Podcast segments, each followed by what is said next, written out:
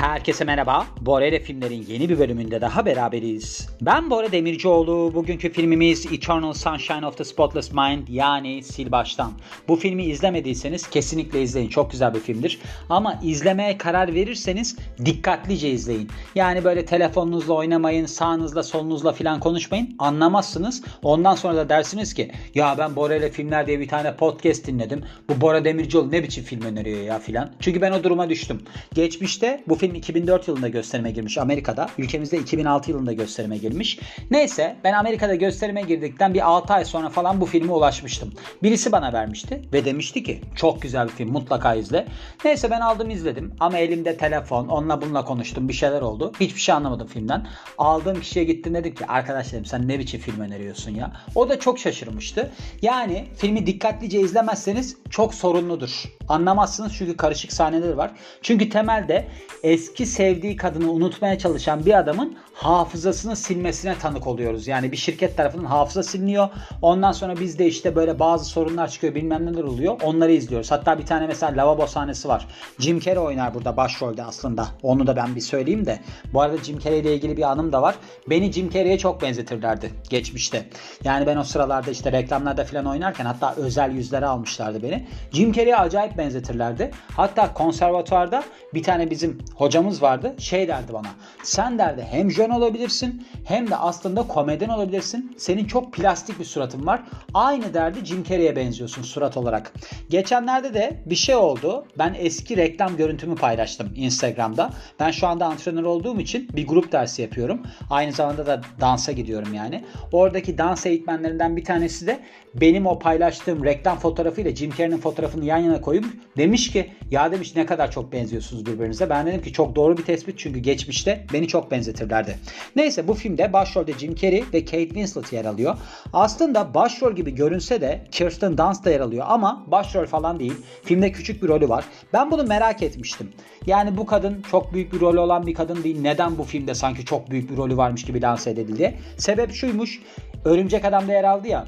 Filmi tanıtmak için bu kadını kullanmışlar yani. Elijah Wood oynuyor. Burada Patrick karakterini canlandırıyor. Bir de öne çıkan isimlerden Mark Ruffalo'yu görüyoruz. Ve genel olarak filmimize baktığımızda puanını söyleyeyim size. IMDB 8.3 puan vermiş. Beyaz Perde 4.4 vermiş 5 üzerinden. Sinemalar.com 10 üzerinden 8.4 vermiş. Ve Google kullanıcılarının %93'ü bu filmi beğenmiş. Yayınlandığı tarih Amerika'da 2004, ülkemizde 26 Mayıs 2006 tarihinde gösterime giriyor. Yönetmen Michel Gondry, senaryo yazarı Charlie Kaufman, bütçesi 20 milyon dolar ve gişede ne kadar elde ettiğine bakıyoruz. Tabii ki o kısmı önemli. 74 milyon dolar kazanıyor. Süresinden bahsettim hatırlamıyorum. 108 dakika. Onu da söylemiş olalım yani. Güzel de bir konusu vardır. Yani aslında burada nokta ne biliyor musunuz? Genelde filmlerde ne görürüz biz? İşte birisi birinin peşinden koşar, aşık olurlar, çok mutlu olurlar. Yani bir dünya sinemasında da böyledir. Ülkemizde de böyledir. Tarık Akan filmlerine falan bakın geçmişte onlarda da görürsünüz.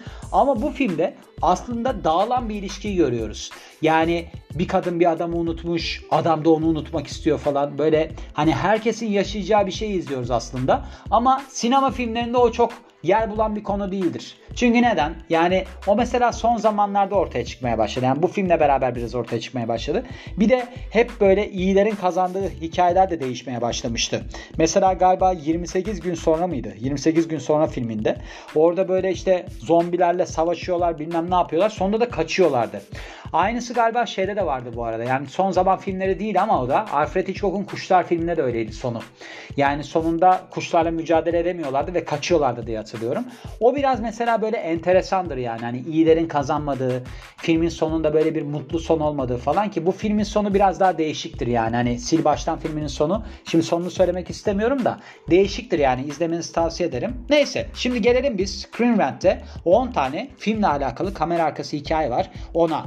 Bunlardan bir tanesi aslında filmde bir framing narrative kısmı varmış. Yani framing narrative dediği de öykü içinde öykü.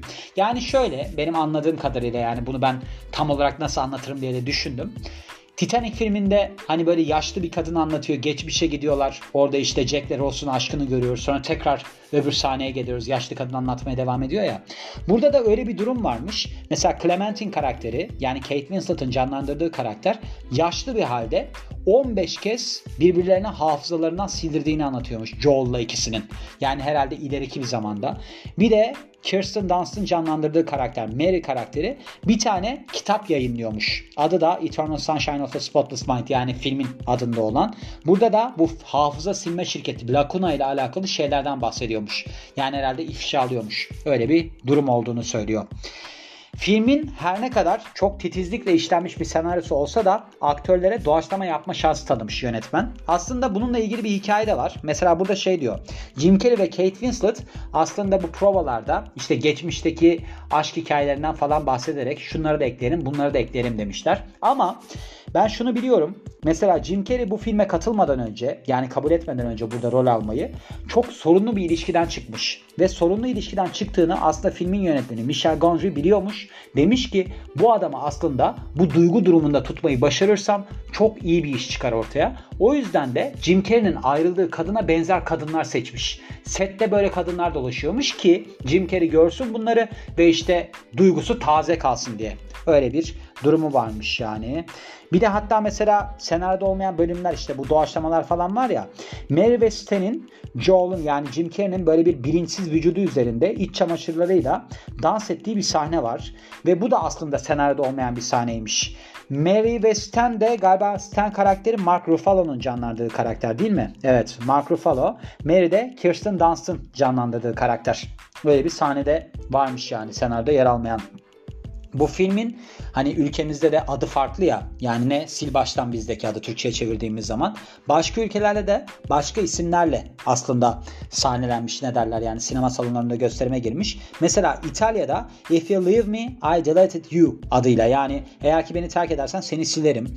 İşte İspanya'da da benim hakkımda her şeyi unut diye gösterime girmiş film. Ülkemizde de böyle değişik bir isimle gösterime girdi. Yani Türkçe'ye direkt aslında çevirirsek yani her filmde olduğu gibi değişik bir çevrim olabiliyor. Çoğu filmde diyeyim yani. Mesela bu ne oluyor? İşte lekesiz bir zihnin sonsuz gün ışığı eğer ki direkt olarak Türkçe'ye çevirirsek ama bizde ne oldu? Sil baştan oldu. Michel Gondry yani filmin yönetmeni filmde mümkün olduğunca az dijital efekt kullanıyor. Bir tane benim hatırladığım sahnesi var böyle dijital efekte böyle çok yatkın.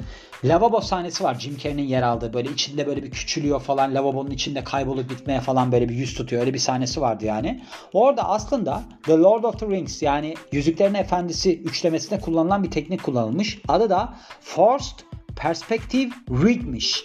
Yani bu galiba filmin içerisinde şey vardı bu Yüzüklerin Efendisi'nde. Böyle bir küçültme falan işi vardı. Birisi dev gibi duruyor. Yani bunu Türkçe'ye çevirdiğimizde zorlamalı perspektif teçhizatı gibi bir şey oluyor da. Yani bir efekt kullanılmış ama mümkün olduğunca az özel efekt kullanmaya gayret etmiş yönetmen.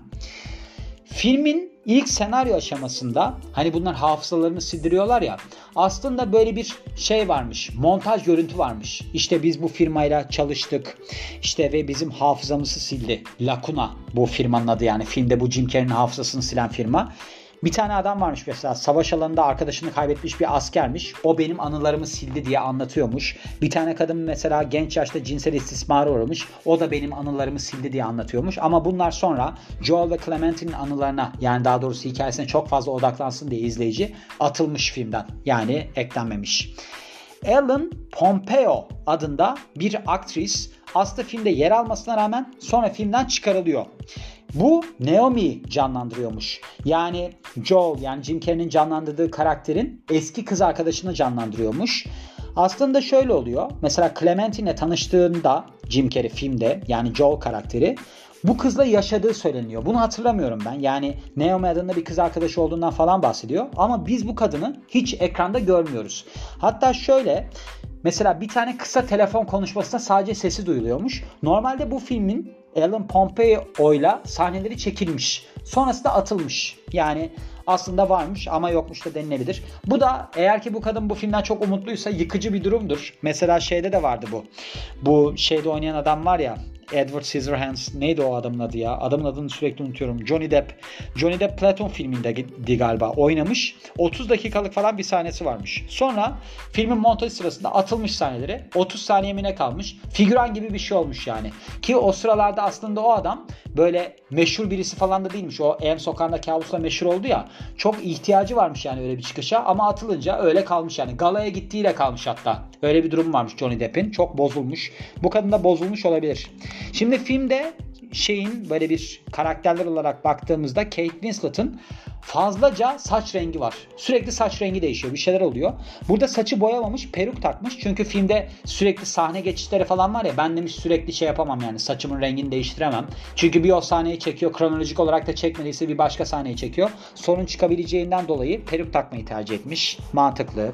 Sonra Mark Ruffalo ve Kirsten Dunstan aslında bir seks sahnesi varmış filmde. Cinsellik yaşadıkları sahne varmış ama süre çok uzun olacak diye atmışlar bu sahneyi filmden. Nicolas Cage Joel karakterini oynaması düşünen aktörmüş ilk etapta. Aslında Nicolas Cage de Jim Carrey'nin çok yakın arkadaşı. Hatta Seth Rogen da Elijah Wood'un karakterini oynaması için audition'a girmiş, seçmeye girmiş ama sonra olmamış. Böyle durumlar oluyor biliyorsunuz.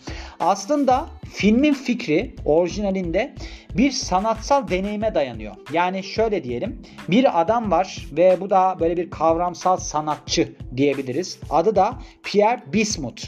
Bu işte Michel Gondry'e 1998 yılında böyle bir şey olsa nasıl olur diye anlatıyor. Yani hafızasından birisi silinse nasıl olur diye anlatıyor. Ve bu ikisi aslında Michel Gondry ile Pierre Bismuth 80'lerde bir Fransız pop grubunda yer almışlar beraber. Gondry yani filmin yönetmeni o sıralarda o grupta bateristmiş.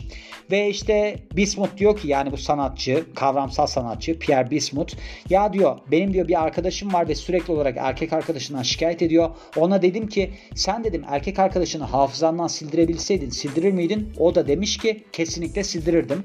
İşte bunu dinleyen yönetmen de yani gelecekteki filmin yönetmeni de ya demiş bu çok aslında filmi olabilecek bir hikaye. Bunun üzerine ben çalışayım. Sonrasında işte Charlie Kaufman'la beraber kafa kafaya veriyorlar ve bu film ortaya çıkıyor. Yani temelde aslında Pierre Bismuth isimli bir sanatçının fikri 98 yılında ortaya atılıyor ve 2004 yılında film oluyor. Bazı noktalarda konuşmalar çok faydalıdır. Yani birisiyle bir şey konuşursunuz, aklınıza bir şey getirir. Böyle olağanüstü bir film ortaya çıkar. Çok güzel bir filmdir gerçekten. Onun için de yer vermek istedim temelinde. Çünkü ben Jim Carrey'i çok severim. Bakın Jim Carrey bir saçmaladı bir ara böyle korku filmi falan çekti ama bu tarz filmlerin de adamıdır. Çünkü Jim Carrey normalde inanılmaz depresif birisidir. Zaten şeyde bir araştırma yapılmış üniversitede. Hangi üniversite? Stanford Üniversitesi bir araştırma yapılmış.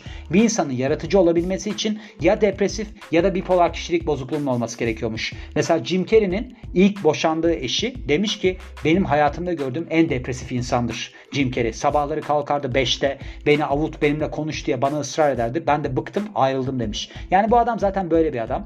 Buradaki karakteri de öyle bir adam. Onun için de çok iyi oynamış. Çok da doğru olmuş diyorum. Ve bu filmin de sonuna geliyorum. Beni dinlediğiniz için çok teşekkür ederim. Ben Bora Demircioğlu. Yeni bir filmde görüşmek üzere. Hoşçakalın.